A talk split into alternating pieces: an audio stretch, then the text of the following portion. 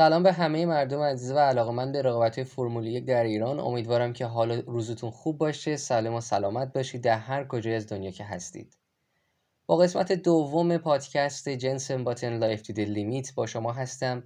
تا اینجا ما بیایم ادامه کار رو داشته باشیم و بقیه کتاب رو با هم بخونیم.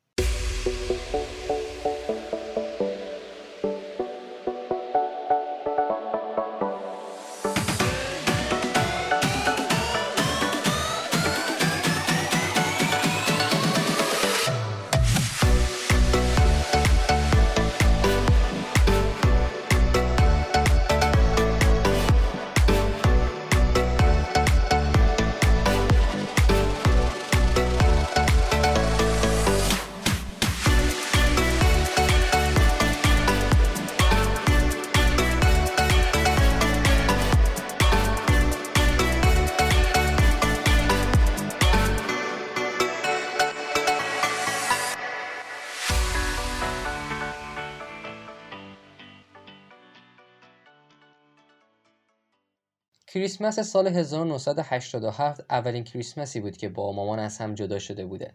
کاروبار بابا اون سال خوب گرفته بود و به نظر می رسید که هدایای بیشتری برای ما در راه باشه. ناتاشا یه استریوی خوب بهش رسید و سامانتا هم یه فولکس واگن پولوی خوب از بابا گرفت. تانیا ولی از اونجایی که با پیپا نمی ساخت توی جمع ما دیگه نبود. به من چی رسیده بود؟ به من یه زیپ کارت از ریپ اسپید رسیده بود که برای رقابت جدید کودکان و نونهالان توسعه پیدا کرده بود. که برای بچه هایی بودش که توی سن 8 سال و 12 سال در نظر گرفته شده بود. من یه ماه مونده بود که 8 سالم بشه. دیگه این مسئله بهتر از این نمی‌تونست برام زمانبندی بشه. خیلی خوشگلم به نظر می‌رسید. زرد بود چرخهای زرد رنگ داشتش یه موتور شسیسی کامر داشتش که صدای موتور چمن زن می‌داد. بعد از اینجا هم که چون دو زمانه بودش ما باید سوخت و روغن رو میخریدیم و خودمون می‌گرفتیم ترکیبش می‌کردیم.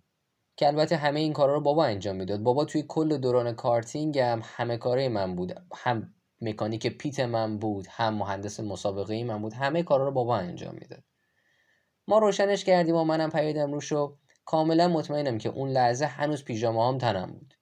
خاطرتون باشه که تنها تجربه که من قبلا روی یه چیز چهارچرخه داشتم کارتینگی بود که بابا اونو انداخت دور.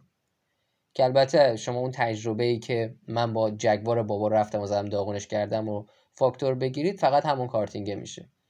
اما به هر حال من خاطرم نیستش که کوچکترین استرسی اون لحظه, اون لحظه داشتم. بیشترش به این خاطر بود که توی اون سن شما فکر می‌کنید که شکست ناپذیرید. من بچه ها رو می‌دیدم که از شیب پیست اسکی میمدن پایین و این مسئله باعث می‌شد که قلبم بره تو دهنم.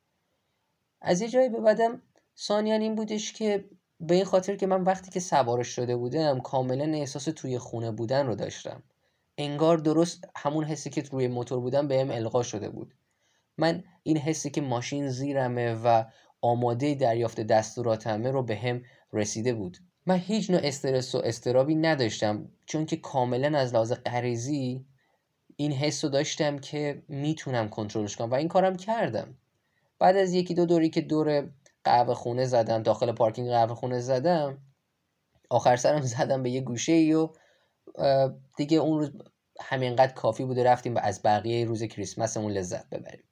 روز بعد Boxing Day حالا Boxing Day هم تو پرانتز به روز دوم کریسمس میگن که ظاهرا هدایاهایی داده میشه و یه سری رسم و رسوماتی داره که حالا ما لازم نیست توی اون مسئله بریم. حالا میریم سراغ کتاب خودمون. روز بعد Boxing Day بود. من و بابا کارت بردیم به فرودگاهی که کنارمون تو بریج واتر بود. بردیم اونجا بریم تست کنیم. اونجا حالا من یه فضای خیلی بزرگی رو داشتم و دیگه قشنگ تخت گاز کردم. 20 دقیقه بعد برگشتم به بابا گفتم بابا حوصله‌ام سر رفت. بابا گفت حوصله سر رفت؟ چرا؟ من بهش گفتم بابا من می‌خوام با دیگران مسابقه بدم. بابا یه سری تکون داد و گفتش ببین جنس تو اول باید یاد بگیری و عادت کنی با ماشین کارتینگ چطوری کار کنی. قبل از اینکه راه رفتن یاد بگیری تلاش نکن که بری بدوی بعد من بهش گفتم که بابا من نیاز به یه پیست دارم. بابا شونه هاشو تکون داد و متوجه حرفام شده بود. بهم گفت خب بیا بریم ببینیم چه می‌تونیم بکنیم دیگه. ماشین کارت رو جمع کردیم و رفتیم به یه باجه تلفنی که اون نزدیک بود. بابا اون نزدیکی ها توی دورچستر یه پیستی که Clay Pigeon اسمش بود رو میشناختش. بعد براش سوال بود که آیا روز Boxing Day پیست باز هست یا نه؟ مطمئنا باید جواب نمی بود. همه دارن با خانوادهشون وقت میگذرونن. دارن باهاشون بازی می‌کنن دارن جیمز باند نگاه می‌کنن دور همین. ولی باز بود پیست. ما هم هیچ وقتی تلف نکردیم و مستقیم رفتیم اونجا. دلیلی که بابا Clay Pigeon رو میشناخت به این خاطر که بابا خودش هم اونجا مسابقه داده بود. این پیست دور یه دونه بیمارستان متروکه نظامی ساخته شده. اولین مسابقهش هم روز پنجم ماه می سال 1963 میلادی برگزار شده بود. بابا اونجا با افرادی مثل جاناتان بانکوم بابای کریس که حالا بعدا من شناختمش مسابقه می‌داد. اما الان کلی پیجن روی یکی از پیچ هاش اسم ما رو گذاشته که خیلی چیز قدردانی خیلی ارزشمندیه برای ما. شما دقیقا اگه به کلی پیجن دقیقا بعد از هورس شو و همینطور پیچ آخری یه پیچ راستگردی هستش به عنوان باتن ها اسمشه. اون روز هوا سرد و مرتوب بودش خیلی خیس بودش. بابا هم تایرهای بارونی با خودش نیاورده فقط slick همرامون بود. برای همین مجبور شدم روی اونا برم. هی اینوری سر میخوردم هی اونوری. کلا کل پیست من پرت می‌شدم اینور اونور. بابا که اون کنار وایستاده بود و نگاه می‌کرد تصمیم گرفته بود که اینکه تایرهای slick رو به من بده یک نوع تمرین نابغه وارانه ایه برای من. تفاوتی هم که تایرهای slick با تایرهای بارونی داره اینه که اون آجها هستن. تایرهای slick هیچ آجی رو ندارن برای همین هیچ فایده تو روز بارونی ندارن. توی تایرهایی که بارونی هستن اون آجهایی که وجود داره اون شیارهایی که وجود داره آب می‌تونه بین این شیارها رفت آمد کنه که باعث میشه که تایر چسبندگی داشته باشه به جاده و شما بتونید رانندگی پایدارتری رو داشته باشید. بهتون بهتون ثبات رانندگی میده. اما وقتی که تایر slick میبندید آب جایی رو برای رفتن نداره. همونجا میمونه. روی اون سطح تخت میمونه. یا شما spin میشین و کنترل خود رو از دست میدین یا اینکه باید با سرعت حلزونی پیش برید به این خاطر که چسبندگی ندارید و نمی‌خواین که کنترل ماشین از دست بدید و spin بشید برای همینه که هیچ ماشین شهری تایرهای slick نداره. استفاده از تایر slick باعث شده بود سرعتم کم بشه. چیزی هم بود که بابا هم داشت پیش خودش همینجوری فکر میکردش. ولی جمع کردن اون اسپینا و کنترل کردن حرکات ماشین تو اون سنه باعث شدش که من تایرها رو بهتر حس کنم و بهتر باشون کار کنم. چون که بودن روی اسلیک توی تا هوای بارونی فقط موضوع اینه که تو حواست باشه کجای ماشین رو می‌تونی جمع کنی. سری ماشین جمع کنی توی جاده نگهش توی مسیر نگهش داری. شما اون چسبندگی رو پیدا می‌کنی میپیچی و متوجه میشی که دقیقا کی قرار پشت ماشین در بره. با انجام دادن های چند باره این کار شما دقیقا اون حد و حدودهای ماشین دستتون میاد. و می‌دونید که اگر توی اون شرایط قرار بگیرید اون کارتینگتون اون لحظه چه کار رو انجام میده چه رفتاری از خودش نشون میده؟ اون تجربه باعث شدش که من یه رابطه خیلی خوبی رو با تمام تایرها داشته باشم که یه چیزی هستش که همه راننده ها نیاز دارن خوب درکش کنن.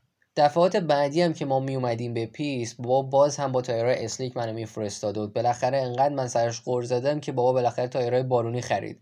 به هر حال من خیلی توی اون دوران از تایرهای slick توی اون شرایط یاد گرفتم و چیزای دیگه هم که داشتم یاد می‌گرفتم.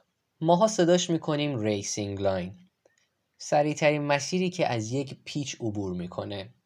برای مثال اگر یک پیچ راستگرد باشه شما مسیرتون رو تا جای ممکن از سمت چپ شروع می کنید نقطه پیچیدن رو تعیین می کنید خودتون رو میرسونید به apex و اجازه می‌دید که ماشین کارتتون کل دور روی جدولای خروجی بگذرونه.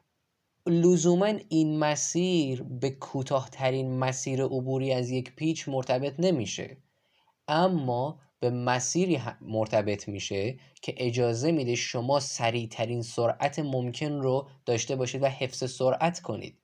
اگر پیست خالی باشه یا ماشینا ماشین کارتا پشت سر هم میرن اون وقت racing line برای همه یکیه. شرایط سخت از اونجایی میادش که ماشین زیادی دارن میان و میرن و اون تیکه خورده دیگه کنترل کردن ماجرا سخته. توی کارتینگ این قضیه قشنگ دیوونه کننده است. بابا برای اینکه بیاد اصول پایه‌ای رو به من یاد بده می‌رفت گوشه های پیچ وای میستاد. همون جایی که فکر می‌کنم من باید ترمز بگیرم. برای مثال مثلا میرفتش 150 متری یه apex یه پیچی وای میستاد. وای میستاد تا من بیام برم. اگر خوب بودم یا بد بودم مثلا 60 رو می‌برد بالا یا 60 رو می آورد پایین. دفعه بعدی هم بابا می اومد میرفتش دوباره روی همین پیچه. حالا یه خورده نزدیکتر به apex وای میستاد هدفش هم از این کار این بودش که من سرعت ورودی بیشتری به پیچ داشته باشم و دیرتر ترمز کنم. گاهی اوقات بابا انقدر میرفتش نزدیک apex که من دیگه کنترل کارتم از دست می‌دادم. اما من از این مسائل هم خیلی چیزا رو یاد گرفتم. این جلساتی که با بابا داشتم خیلی خوب بودش.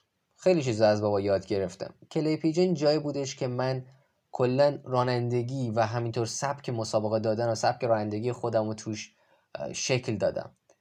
این منظورم اینه که من یاد گرفتم اونجا چجوری سبقت بگیرم چجوری ماشین کارتم رو جای درست قرار بدم چطوری بتونم برای یه رده بجنگم چطوری بتونم racing line رو تشخیص بدم چطور بتونم سریعترین مسیر پیست رو پیدا کنم چطور بتونم وقتی که ماشین داره تعادلش از دست میده جمعش کنم چطور بتونم به شرایط متفاوت وفق پیدا کنم؟ و اینا تمام چیزایی هستن که حالا یه راننده برای اینکه بخواد تبدیل راننده مسابقه خوبی بشه باید این چیزها رو بلد باشه و یاد بگیره. اینجا جایی هم بودش که من سبک رانندگی خودم رو شکل دادم. از خیلی از جهات من برمیگشتم به گذشته نگاه می‌کردم و الن پراست رو خیلی تحسین و تمجید می‌کردم. به عنوان یه قانون اصلی من سعی می‌کردم تا اونجایی که ممکنه دقیق باشم و دقت عمل بالایی داشته باشم. من سعی می‌کنم تا اونجایی که ممکنه در حین عبور از یک پیچ سرعت داشته باشم. سعی می‌کنم ماشین رو بهتر درک کنم. توی کارتینگ برای مثال من همیشه به صدای دور موتور گوش میدم و حواسم هست که دقیقا توی پیچ ها تا اونجایی که ممکنه این صدای دور موتور بالاتر این حد ممکن باشه. و این شکلیه که من تشخیص می‌دادم که چطور بتونم racing line م رو انتخاب کنم. همیشه به صداهای موتور گوش می‌دادم. اگر صدای موتور مثلا خیلی بالا بود یا مثلا یه جای از دست می‌رفت توی یه پیچ من می‌دونه تشخیص می‌دادم که این line درستی برای انتخاب کردن و این مسیر درستی رو نبود که من داشتم طی می‌کردم. برای همین دفعه بعدی من سعی می‌کردم که از یه مسیر دیگه استفاده کنم. توی فرمول یک هم همینه. هر پیچی که دارم ازش عبور می‌کنم فقط مسئله دیدن مطرح نیست. من با تمام وجودم تمام نیمتنه پایینیم داره اونو حس می‌کنه. از خود ماشین داره این قضیه رو حس می‌کنه.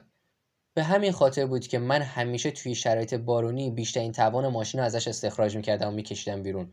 به خاطر اینکه من می‌تونستم رانندگی با احساسات رو درست انجام بدم. می‌تونستم خودم رو تو شرایط غیر معمولی و نامتعارف خودم رو وفق بدم و به پاهای خودم قدرت تفکر بدم. خیلی از راننده ها میان به پیست نگاه می‌کنن و میرن توش. پیش خودشون میگن که خب اونجا اون پیست اون پیچ یه خورده مثلا خیسه یه خورده آب اونجا جمع شده اونجا یه خورده سرعتمو کم می‌کنم. ولی شما باید وقتی که به اون تیکه می‌رسید شما باید همه چیز رو حس کنید. از طرف خودرو حس کنید از طرف تایرها حس کنید. موضوع اینه. به همین خاطر بودش که من توی اون شرایط نامتعارف بر فرض مثال توی مسابقه بارونی قرار می گرفتیم یا مثلا توی مسابقه بارونی وقتی که داشت خشک می‌شد پیست ما میفهمیدیم که روی تایر اشتباهی هستی. من سعی می‌کردم زمان بهتری رو بسازم نسبت بقیه. برای من تو شرایط بارونی می‌تونستم روی تایر خشک باشم اما همیشه می‌تونستم اون چسبندگی رو حس کنم. در صورتی که خیلی از افراد نمی‌تونن این کارو کنن. توی فرمول یک من 15 تا مسابقه رو بردم 15 تا گرنپی رو بردم و فکر می‌کنم 7 تاشون توی مسابقه بارونی به دست اومد. چیز دیگه ای که اون موقع من یاد گرفتم این بود که من عاشق این بودم که بتونم پشت ماشین رو کنترل کنم. اگه ماشین جلوش خیلی چسبندگی داشته باشه پشت ماشین می‌زنه بیرون. و من از این مسئله متنفر بودم. یه خورده جلوی ماشین البته بلغزه و سر بخوره اشکال نداره موردی نداره. به این خاطر اینکه من می‌دونم که چطور یه ماشین رو بتونم کنترل کنم چطور بتونم سر یه پیچ نگهش دارم. اما اگر پشت ماشین بلغزه اوف اون دیگه اصلا دیگه حرفشون است من نیاز دارم که پشت ماشین ثابت باشه تا بتونم سرعت ورودی خیلی خوب و سرعت عبوری خیلی خوبی از پیچ داشته باشم. سبک رانندگی من از اون موقع تا حالا از دوران اول کارتینگم تا به الان یکسان بوده و هست. البته منظورم اینه که مطمئنا شما به یه سری چیزهای کوچیکی توی جای مختلفی وقت پیدا می‌کنید. اما به طور کل من اونطوری رانندگی می‌کردم. اونطوری بودش که من توی کارتینگ رانندگی می‌کردم و همینطور توی کل دوران رانندگی خودم هم با همین سبک ادامه دادم. من هنوز البته توی خیابونم همین کار انجام میدم. من البته توی خیابون راننده سریعی نیستم. البته قبلا که جوون بودم از این کارا می‌کردم. جوون بودم و احمق بودم. یه خورده سریع رانندگی می‌کردم توی خیابون. اما این روزا دیگه نه این کارا رو دیگه نمی‌کنم. اما اصول مسابقه ای رو توی خیابون انجام میدم. برای مثال اگه من دارم میرم می‌رسم به یه دور برگردون یا میدون حتی با یه Range Rover دارم میرم دنده رو کم می‌کنم. سعی می‌کنم از ترمز موتور استفاده می‌کنم و سرعت ماشین رو کم می‌کنم تا ترمز آسیبی نبینن. زیاد ترمز نگیرم. البته باید شرایط کاملا ایمن باشه امنی ایمنی کامل و همه این چیزا در نظر گرفته بشه. همیشه تو اون دور برگردون یا میدون racing line رو رعایت می‌کنم. تا اونجایی که می‌تونم تمام اون جداول رو می‌برم تا اونجایی که می‌تونم سعی می‌کنم ماشین رو برای خروجی بهتر آماده کنم. و اگر ببینم که جدولی وجود داره که کاملا تخته یه خوردهش رو می‌گیرم عین کاری که توی پیست انجام میدیم. به این میگن دقت. ولی این یه سری نکات مزایایی داره ولی این معنی رو هم داره. که اگر من بر فرض مثال یه ماشینی دستم بیاد که مناسب سبکم نباشه اونطوری که من می‌خوام ماشین کار نکنه دیگه من به اندازه لوئیس همیلتون سری نیستم. یا مثلا اندازه فرناندو آلونسو نمی‌تونم سری باشم. من نیاز دارم که ماشین طبق تنظیمات من باشه تا بتونه با سبک رانندگی من همخونی داشته باشه و اگر این کارو کنه من شکست ناپذیرم. همونطوری که گفتم کلیپیجن جایی بودش که سبک رانندگی من برای اولین بار توسعه پیدا کرد و شکل گرفتش. من داشتم اصول اولیه رو یاد می‌گرفتم و سعی می‌کردم بعد هر جلسه بهتر و بهتر و بهتر بشم. اعتماد به نفسم بالا می‌رفت مهارتم داشت بالا می‌رفت. به این خاطر که اکثر افراد و بچههایی که میومدن از پیست کلیپیجن استفاده می‌کردن بزرگتر از من بودن. ده سالشون بود یا یازده سالشون بود. من داشتم با دنبال کردن اونا یاد می‌گرفتم که چیکار کنم چیکار نکنم.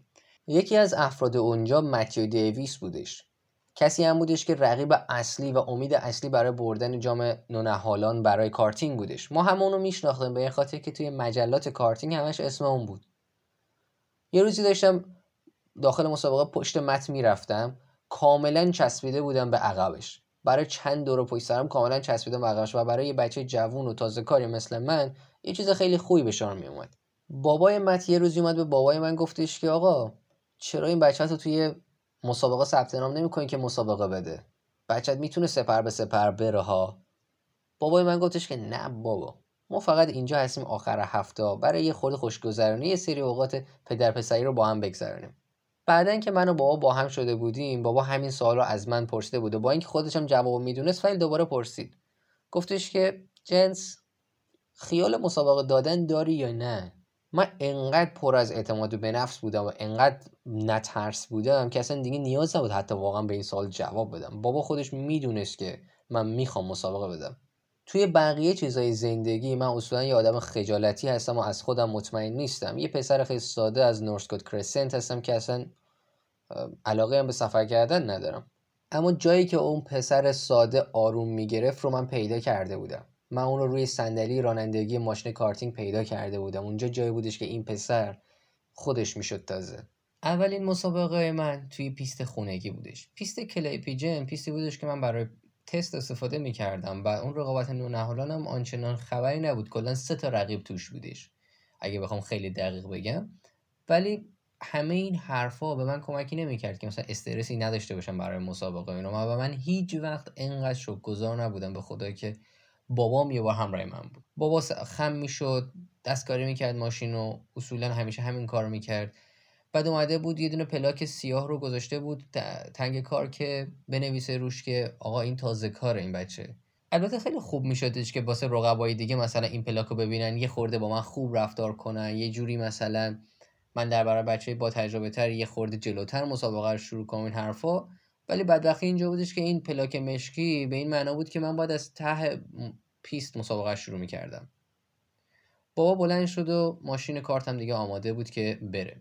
برگشت بهم گفتش که جنس فقط لذت ببر. اصلا مهم نیستش که تو ببری یا ببازی. فقط لذت ببر آروم باش و حال کن. باشه. از بالا به پایین یه دید از بالا به پایینی به من داشت و تو چشام نگاه کرد و یه لبخند خیلی مطمئنانه هم به من داد. که دیگه من فقط یه سر تکون دادم.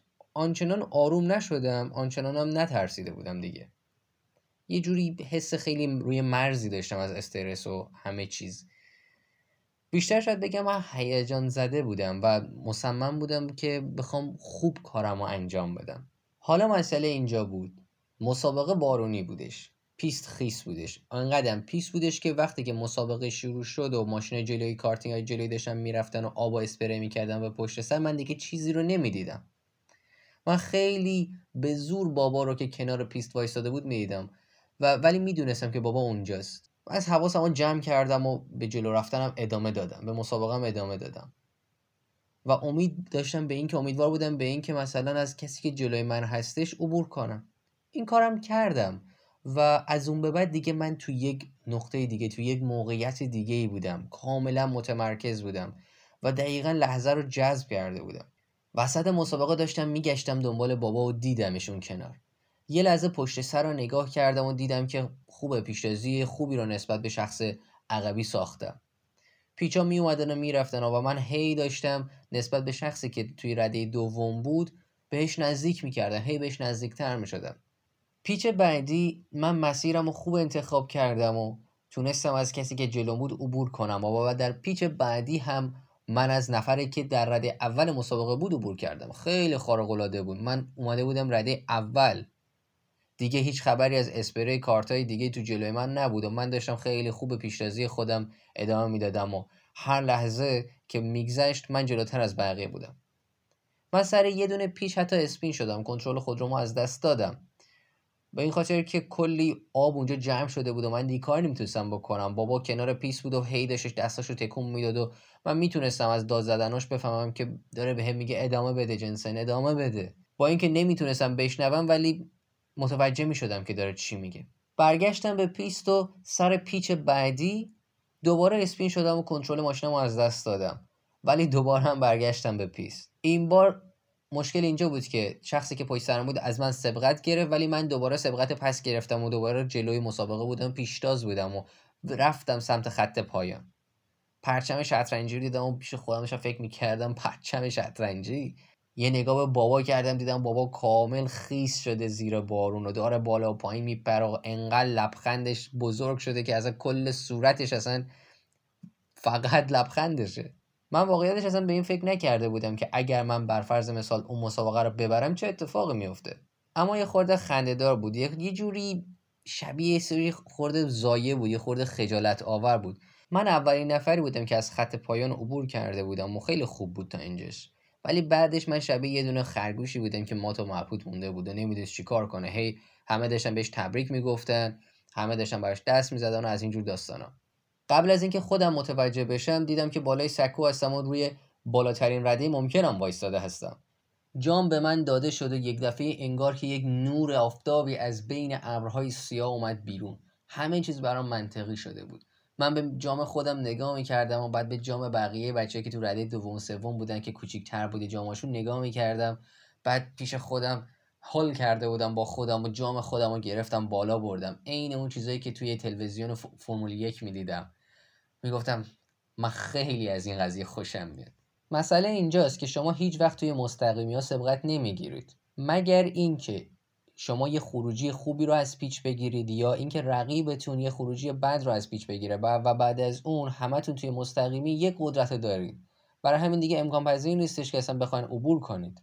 این پیچ ها هستن که شما مزیت هاتون رو می‌سازید این پیچ ها هستن که شما زمان رو می‌سازید کاری که من می‌تونستم انجام بدم توی مسابقه اولا بود که من مسیر انتخاب کنم. مسیرهای درست انتخاب کنم. اکثر بچه های دیگه روی racing line درست نبودن. اما کاری که من می‌تونستم بکنم بود که مسیر رو انتخاب کنم که برای من با توجه به اون شرایط جوی که وجود داشت و این واقعیت که همه ما داشتیم همه بچه داشتیم این بار سر میخوردیم و می‌رفتیم میومدیم من می‌تونستم یه مسیر درستی رو انتخاب کنم که برای من کارساز بود و می‌تونستم ازشون سبقت بگیرم. چه شوهای داخلی بود چه شوهای خارجی مهم نبود. مهم این بودش که واقعیت این بودش که من مسیر خوبی رو داشتم و اونها نداشتن یا اینکه اونا داشتن و از دستش دادن. حالا به خاطر اینکه مثلا زیاد فشار آوردن یا اینکه اشتباهات دیگه ای رو انجام دادن. به همین خاطر که خیلی از راننده ها میگن که بهترین دوران مسابقاتشون توی دوران کارتینگشون بوده. به این خاطر که ماشین کارتینگ خیلی آسونه. فقط خود کارته. شما 500 تا آدم ندارین که این ماشین براتون بسازه. شما سوار این ماشین نمیشین و دست به دعا نیستین که ماشین خوب کار کنه. بعد که راه میفته میگین که ای بابا این چه ماشینیه.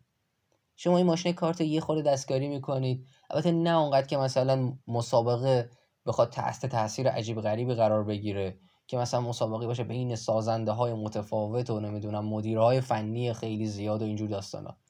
مسابقات کارتینگ بین راننده هاست. با این حال فور... اگر تمام ماشین فرمول یک یک شاسی و موتور رو داشته باشن باز هم سخت سبقت گرفته. اول به این خاطر که شما دارین در برابر بهترین افراد دنیا دارین مسابقه می‌دید که همینجوری علکی کار نمی‌کنن. همه چیز دقیق می‌دونن. می‌دونن که چطور با ماشین رفتار کنن چی و کجا بذارن. دوم اینکه شما downforce دارید. و مسئله که با downforce هستش اینه که downforce میاد هوای کثیف زیادی رو تولید می‌کنه که باعث میشه ماشین عقبی که پشت ماشین عقبی چسبندگی زیادی رو توی پیچ از دست بده.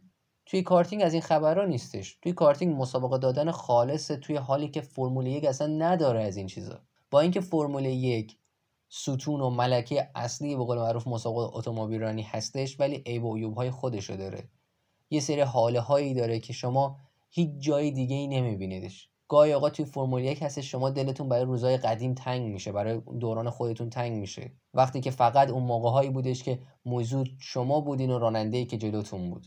شما همیشه توی حالا دوران فرمول یک قرار می‌گیرید برمیگردید به اولین های خودتون نگاه می‌کنید با یک خاطرات خیلی خاصی. به این خاطر اینکه اون بودش که رانندگی شما رو اثبات کرده بود اون بودش که شما رو نشون داده بود. اون شب بعد از اینکه من جام خودم به مامان و خواهرام نشون دادم با خودم بردم تخت خواب. خیلی شب خوبی بود. دومین مسابقه کارت من. بابا منو وارد مسابقات قهرمانی بریتانیا توی لیتل ریسینگتون گلاسترشیر کرده بود. چند هفته گذشته بوده ولی ما هنوز تو اون حال و هوای اولین بردمون بودیم و خیلی به خودمون اعتماد داشتیم. لیتل ریسینگتون پیستی بودش که من نمیشناختمش اما بالاخره خودم به مرحله آخر رسوندم و داشتم خوب کار می‌کردم. وسط های, اف... وسط های کارت های دیگه بودم توی پیچ چهار داشتم می‌رفتم که یکی از پشت به من زد. یه خورده زر... ضربش یه کوچیک بوده ولی اونقدری بودش که تعادل ماشینمو به هم بزنه و باعث شد که من spin بشم. کار اونقدر بد نبود انقدر مثلا وحشتناک نبود اوضاع ولی یه دفعه یه دونه کارت دیگه اومد زد به من. دوباره من spin شدم و چرخیدم. حالا این دفعه به سمت دیگه چرخیده بودم. حالا اتفاق بعد اینجا بودش که یه دونه ماشین کارت دیگه مستقیم داشت شاخ به شاخ اومد به سمت من و یه تصادف خیلی بدی پیش اومدش. اونقدر این تصادف بد بود اونقدر این ضربه بد بود که تونست کاسکت رو از سرم جدا کنه و پرت بشه اون سمت و منم یه کبودی های زیادی رو تنم بمونه و بازومم آسیب ببینه و مسابقه هم تمام شده بود. این اولین تصادف درست حسابی من بود. قبلا که کنترل ماشین رو از دست می‌دادم روی پیست میموندم و برمیگشتم به مسابقه و ادامه می‌دادم. اما این دفعه دیگه من از مسابقه خارج شده بودم و عملا آسیب دیده بودم. وقتی که خودم رو رسوندم به بابا بازوامو گرفته بودم و یه خورده فازم داشتم عین یه بچه کوچیکی که توی یه فروشگاه گم شده باشه. خنده داره. وقتی که سوار کارت میشم به محضی که میشینم روی صندلیش تبدیل به یه آدم عاقل بالغ میشم. ولی وقتی که ازش میام بیرون همون پسر هشت ساله هستم. یه لحظه بیباک و نترس یه لحظه فوق العاده ترسو. نزدیک اشکش در بیاد. می‌خواد که باباش آرومش کنه. بابا بهم گفتش که گوش کن نگران نباش. کار احمقانه من بودش که تو رو توی این مسابقه قرار دادم. تو تو مسابقه قبلی خیلی خوب کار کردی. من فقط فکر کردم که ببین بذار برای آینده یه خورده کار رو آسون تر بگیریم. میشه این کار رو کنیم؟ جنسن یادت نره ما اینجا اومدیم که لذت ببریم. ما اینجا هستیم که لذت ببریم. حتما اینو خاطرت باشه که اینو از دست ندیم. حرفای بابا خوب به نظر می‌رسه. برای مدت ما توی همون باشگاه های کوچیکی که بودش مسابقه می‌دادیم. من اعتماد به نفسم و دوباره به دست آوردم و سعی کردم بهتر بشم. هی بهتر می‌شدم و میبردم مسابقات رو. خیلی زود چیزی که به عنوان یه سرگرمی یه چیزی که برای گذران وقت آخر هفته ای ما استفاده می کردیم تبدیل به یک مشغله تمام ایار برای ما شد. در کنار همه چیزهای دیگه که دوست داشتیم. برای نه سال بعد وقتی که یه نفر ازم می‌پرسید که تو داری آخر هفته چی کار می‌کنی جنسن جواب این بود کارتینگ. البته تعداد زیادی هم که نبودن که جویا بشن. یه چند تا رفیق داشتم که توی مدرسه داشتم باهاشون رفیق شده بودم که اونام چیزی از زندگی دوگانه من نمی‌دونستم. از نظر اونا من یه آدم بودم که قیافه من هر جمعه ناپدید می‌شد. دوباره دوشنبه سر میومدم مدرسه. ولی من توی همون موقع رفقای جدیدی رو توی آخر دنیای آخر هفته خودم داشتم. ریچی ویلیامز مثلا رفیقم بود. کسی که یک سال بعد از من کارتینگ رو شروع کردش اونو باباش میومدن پیست کلی پیجن و کاملا اصلا نمی‌دونستن چی کار کنن. نمی‌دونستن با ماشین جدید کارت ریچی چی کار کنن. ماشینی که ریچی برای تولد 11 سالگیش از باباش گرفته بود. بعد داستانم اینجا یه خورده عجیب غریب میشدش که من نه ساله داشتم بهش یاد می‌دادم چطوری کار کنه. البته هیچ مقاومتی نکرده خیلی خوبم یاد گرفت و این باعث شد که ما با هم رفیق بشیم.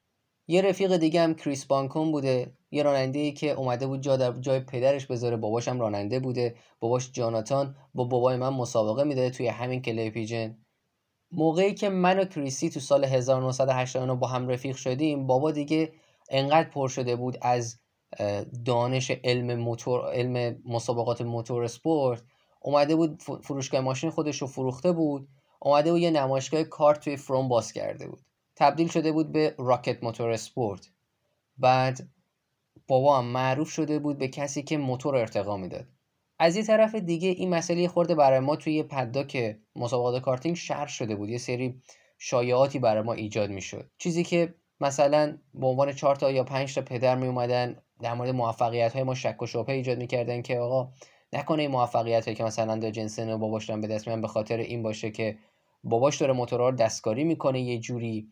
بعد مجبور می‌شدن RAC که مسئولیت مثلا نظارت و قوانین و اینجور چیزها رو به عهده داره بیاد هر بعد هر مسابقه پافشاری کنه که ما موتور رو کامل لخت کنیم و بیان ببینن که آیا هیچ نوع کار غیرقانونی روش انجام شده یا نه. اونا هیچ وقت چیزی رو پیدا نکردن که بخوان اثبات کنن که مثلا ما کار غیرقانونی انجام دادیم. به این خاطر که اصلا چیزی نبود اصلا اونجا. چیزی برای پیدا کردن نبود.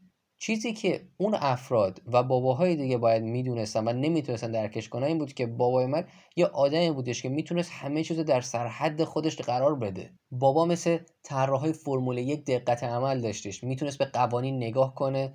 حفره های قانونی رو پیدا کنه و ازشون استفاده کنه. بعد از یه مدت که آرایسی اومده بود دیگه روی اعصاب ما بود از بس هر مسابقه میومد میگفتش آقا موتور رو لخ کنیم بررسی کنم و این داستانا بابا دیگه خیلی عصبانی شده بود. حالا بابا دیگه از این به بعد میومد موتور رو اول میبردش چک می‌کرد بعد میام مهرمون می‌کرد که دیگه بعد اون قضايا دیگه هیچی پیش نیاد. دوباره نه ما رو گیر ندن. هی آقا این کارو کنین اون کارو کنین دیگه برای یک بار برای همیشه ما تمام این شایعات رو بابا با این حرکات تموم کرد رفتش. و این اتفاق افتاد. دیگه پدرای دیگه هیچ حرفی نزدن هیچ شایعاتی پخش نشد.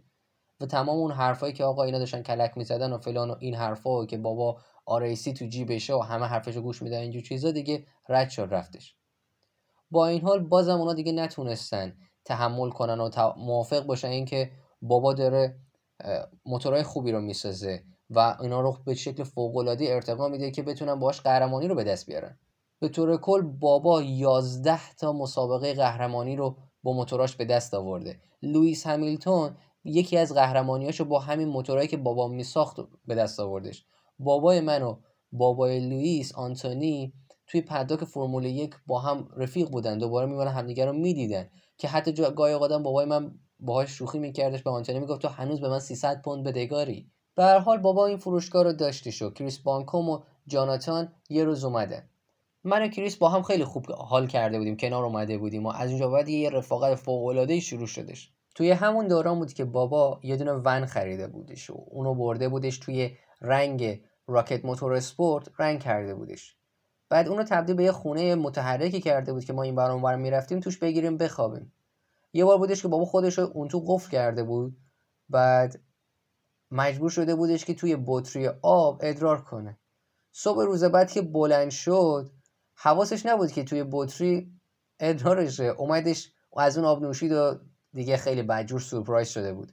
بابا از این کارا معروف بود که انجام بده. بعدش بابا یه کاروان خرید و ما اون کاروان رو با خودمون از این پیست به اون پیست می بردیم تبدیل کرده بودیم مسابقات رو به یه سری تعطیلات کوچیکی برای خودمون. ما یه چادر 8 سلعی داشتیم که تبدیل شده بود دیگه خیلی توی چشم می اومد تبدیل شده بود به یه دوره همی کلی توش برگزار می‌شد.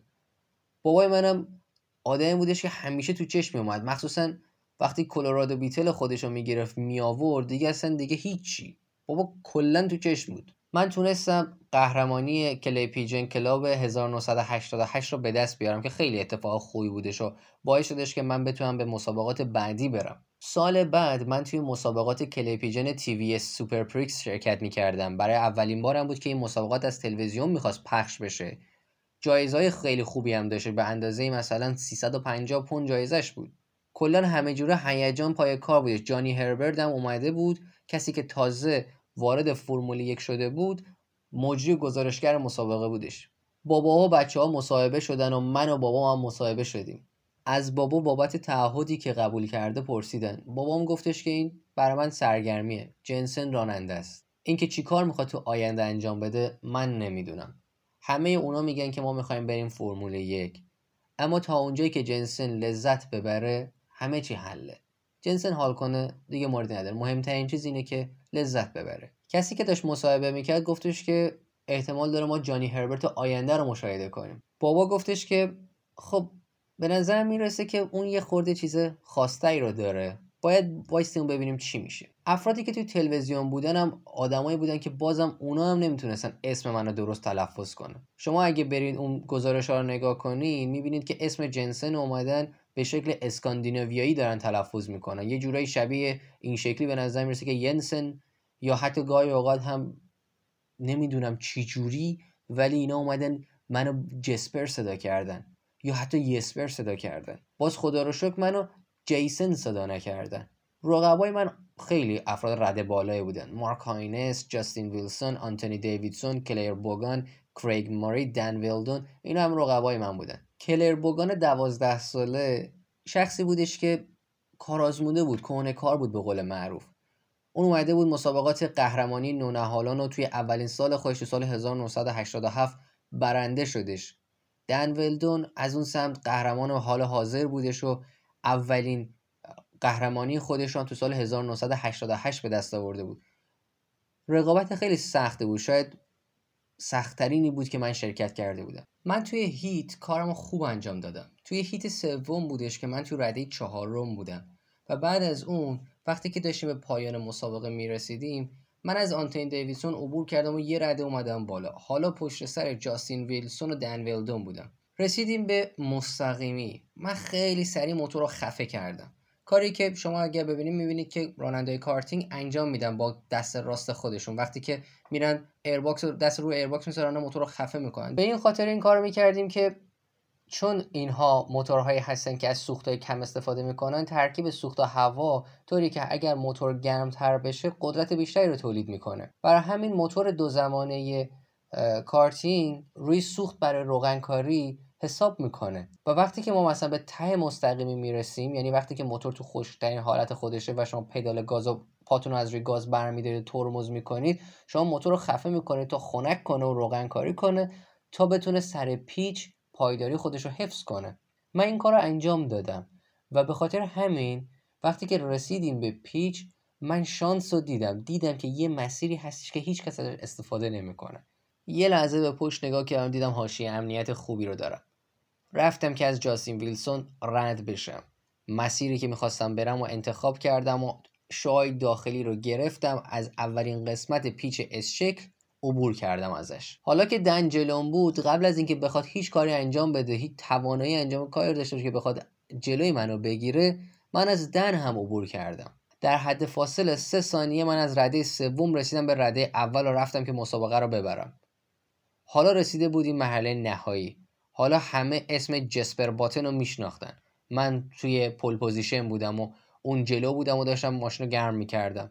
ماشین موتورهای 60 سی صدای ما داشت صدای به قول معروف جنگ جهانی رو می‌داد برای ما بچه ها. وقتی که پرچم تکون داده شد و مسابقه شروع شد من از جایگاه pole position مسابقه رو شروع کردم و به پیشتازی مسابقه ادامه دادم. هر دورم که میگذشت فاصله ما اضافه می‌کردم. پشت سرم یه تصادفی شده بود که دن و خیلی از بچه های دیگر رو از مسابقه اوت کرده بود. هیچ کسی اون روز نتونست این شانس رو پیدا کنه که از من عبور کنه.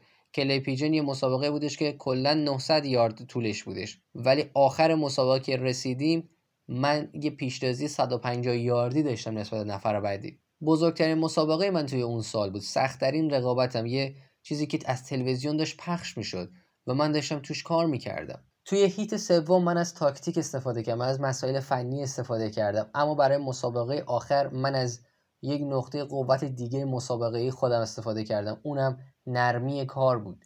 چیزی که من همیشه روش حساب باز می‌کردم و اون چیزی هم بود که از بابام برس گرفته بودم. بابام همیشه بهم می‌گفت نرم کار کن اسموسنس داشته باش به قول معروف. نرمی و ظرافت کار داشته باش دقت داشته باش مسیر درست رو انتخاب کن. یک بار دیگه میگم این اصولی بودش که من در کل دوران حرفه خودم ازشون استفاده کردم. اون سال من توی رده های برتر قهرمانی نونهالان قرار گرفتم و مسابقه Super Prix سیلورستون رو هم برنده شدم. بردن تنها چیزی بود که مهم بود. من از خودم عصبانی می شدم وقتی که مثلا این اتفاق نمیافتاد و نگران بودم که مردم در موردم چی میگن. من باید به بابام اثبات می‌کردم که من اون چیز اضافه من اون چیز مثلا برتر رو دارم. مامان دوباره ازدواج کرده بود و اسم کسی هم که باش ازدواج کرده بود کریس بود. کریس عصبانی می‌شد. نمی‌تونم بگم حالا عصبانی ولی یه خورده بیشتر از اون حدی که من بهش عادت داشتم رفتار میکردش. من از اینکه یه نفر به هم بگه که آقا این کارو کن اون کار نکن متنفر بودم و یه فوبیای خیلی بدی نسبت به این قضیه داشتم. من اصلا به این مسائل عادت نداشتم. اینکه یه نفر بخواد صداش رو من بلند کنه من اون موقع اون دوران یعنی عملا اگه کسی صدا رو من بلند می‌کرد من گریه هم در میومد به هر حال اونا ازدواج کردن و نورسکوت کرسنت رو ترک کردن رفتن. حالا اینو داشته باشین. بابا و پیپا اومدن اینجا تا از من و دو تا خواهرام مراقبت کنن. با هم صندلی بازی می‌کردیم مثلا خانوادت هم من با پیپا به نسبت کریس بهتر کنار می اومدم با اینکه حالا من و پیپا اونقدر صمیمی نبودیم ولی در کل من باش خیلی بهتر کنار می اومدم پیپا حیوونا رو دوست داشت. و این چیز اینم چیزی بودش که به طور خودکار تبدیل به آدم بهتری می‌کرد پیپا رو. وقتی که ما از نورسکوت بالاخره رفتیم رفتیم به یه روستایی به نام وابستر. جایی که ما یه دونه یه هکتار زمین داشتیم که دو تا سمت یه رودخونه ای بودش.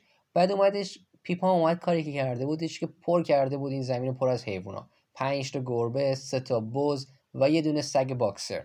البته اینم بگم که پیپا نیاز داشت که چنین کاری کنه. پیپا نیاز داشت که یه سری چیزای دور برش باشه. به این خاطر که بابا هیچ وقت اونجا نبود.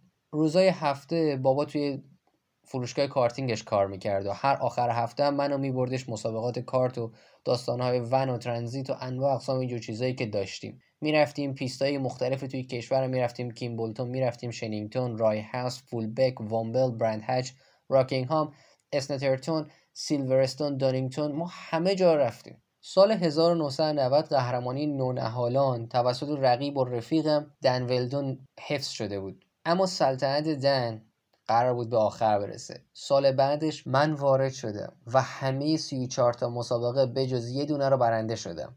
و قهرمانی که سه سال دن ولدون برای خودش گرفته بود برای خودم گرفتم. تنها مسابقه که من اون سال نبردم مسابقه هال بود. جایی که اومده بودن یه پیستی رو داخل مرکز شهری ساخته بودن عین موناکو. حالا یه خورده کمتر قشنگتر.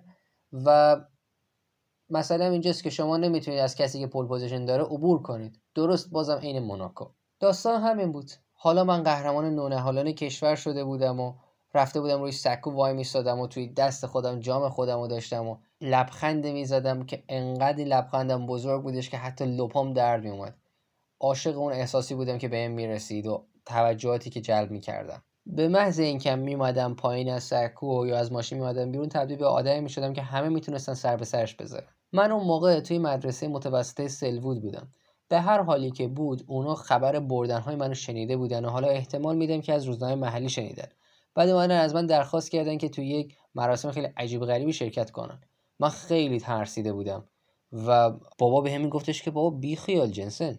برات خوبه. بی برو. با توجه به اون لبخندی که بابا داشت من می‌تونستم تشخیص بدم که حتما فاز خوبیه. بابا چند نوع لبخند داشتش؟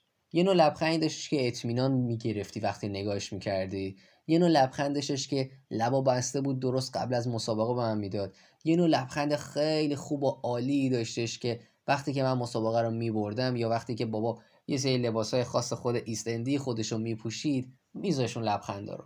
ولی من مطمئن نیستم که بابا هیچ وقت فهمیده باشه که من چقدر از موضوع مدرسه خسته بودم. بابا مامان و همه خواهرام خیلی متعجب میشن اگر بدونن که من وقتی که خونه رو ترک می‌کنم و هر روز صبح به سمت مدرسه میرم اصلا وجود خودم رو گم می‌کنم. هر روزی که از, از مدرسه میگذره واسم یک جوری که اصلا نمی‌خوام توش باشم. ولی بابا و مدیر مدرسه آدمای متقاعد کننده بودن. منم حالا از روی بیمیلی بالاخره قبول کردم. من فهمیدم که اون روزی که قرار برم توی مراسم من توی ماشین kart خودم نشستم. لباس کاملم هم دارم کاسکتم هم سرم هست. ولی به جای اینکه توی پیست باشم من روی stage و صحنه مدرسه هستم. پرده ها جلوی من کشیده شده بودن و من پشتشون قایم شده بودم. تو ماشین نشسته بودم. بعد مدیر مدرسه هم داشت صحبت انگیزشی می‌کرد که در برابر صحبت انگیزشی که مل گیبسون کرده بود اصلا یه سطح دیگه ای داشتن. قشنگ صحبت مل گیبسون توی فیلم شجادل در برابرشون هیچی نبود. مدیر مدرسه داشت از این صحبت می‌کرد که شما اگر بتونید خودتون رو متمرکز کنید به اون چیزی که می‌خواید می‌رسید. ولی من داشتم پیش خودم می‌گفتم که آره ولی اگر بابات برات یه کارت بخره تو می‌تونی این کار انجام بده. حالا دیگه وقتش رسید و پرده ها رو کنار زده. اسممو بلند گفتن. جیسن باتن. سوار یه ماشین کوچیک روی صحنه قرار داده. من از داخل داشتم میمردم. از من درخواست کردن که کاسکتمو بردارم و برم میون بچه ها قدم بزنم و نشون بدم که لباسای خودم و کاسکت خودم و تمام ابزارالاتی که دارم و نشون بدم. به طرز فوقالعاده مسئله این مراسم خجالت آور و زایه بود برام. اما در آخرم کلا خیلی زرق و برق داشت و همه بچه ها بعد از این قضیه خیلی هم خوب رفتار می‌کردن. هیچ گونه عکس عملی که مبنی بر مثلا مسخره کردن من باشه به این خاطر که من یه خورده متفاوت هستم و این چیزها رو دریافت نکردم. که این خوب بود و یه نوع چیز احترام آمیزی بود برای من. حالا من تبدیل شده به بچه معروفه توی مدرسه و من متوجه شده بودم که در رفتاری که با هم میشه تفاوت ایجاد شده. قبلا اونا همه حدس می‌زدن که من یه آدم گوشگیر و تنهایی هستم که اصلا حوصله ندارم با کسی بگردم. من توی اکثر جشن تولد بچه ها نبودم. توی کارناوال های مختلف و جشن و پایکوبه مختلف نبودم. تمام اون چیزایی که توی زندگی عادی یه بچه هستش من اصلا شرکت نمی کردم من همیشه تو کارتینگ بودم.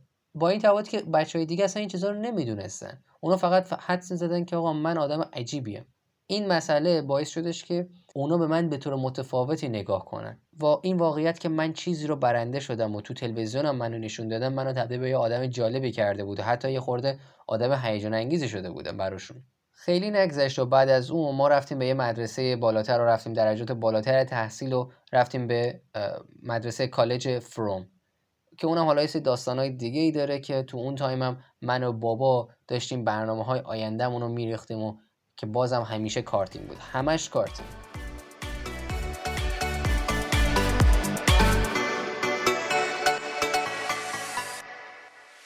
ممنون از اینکه با ما بودید امیدوارم که لذت برده باشید. شب و روزتون خوش.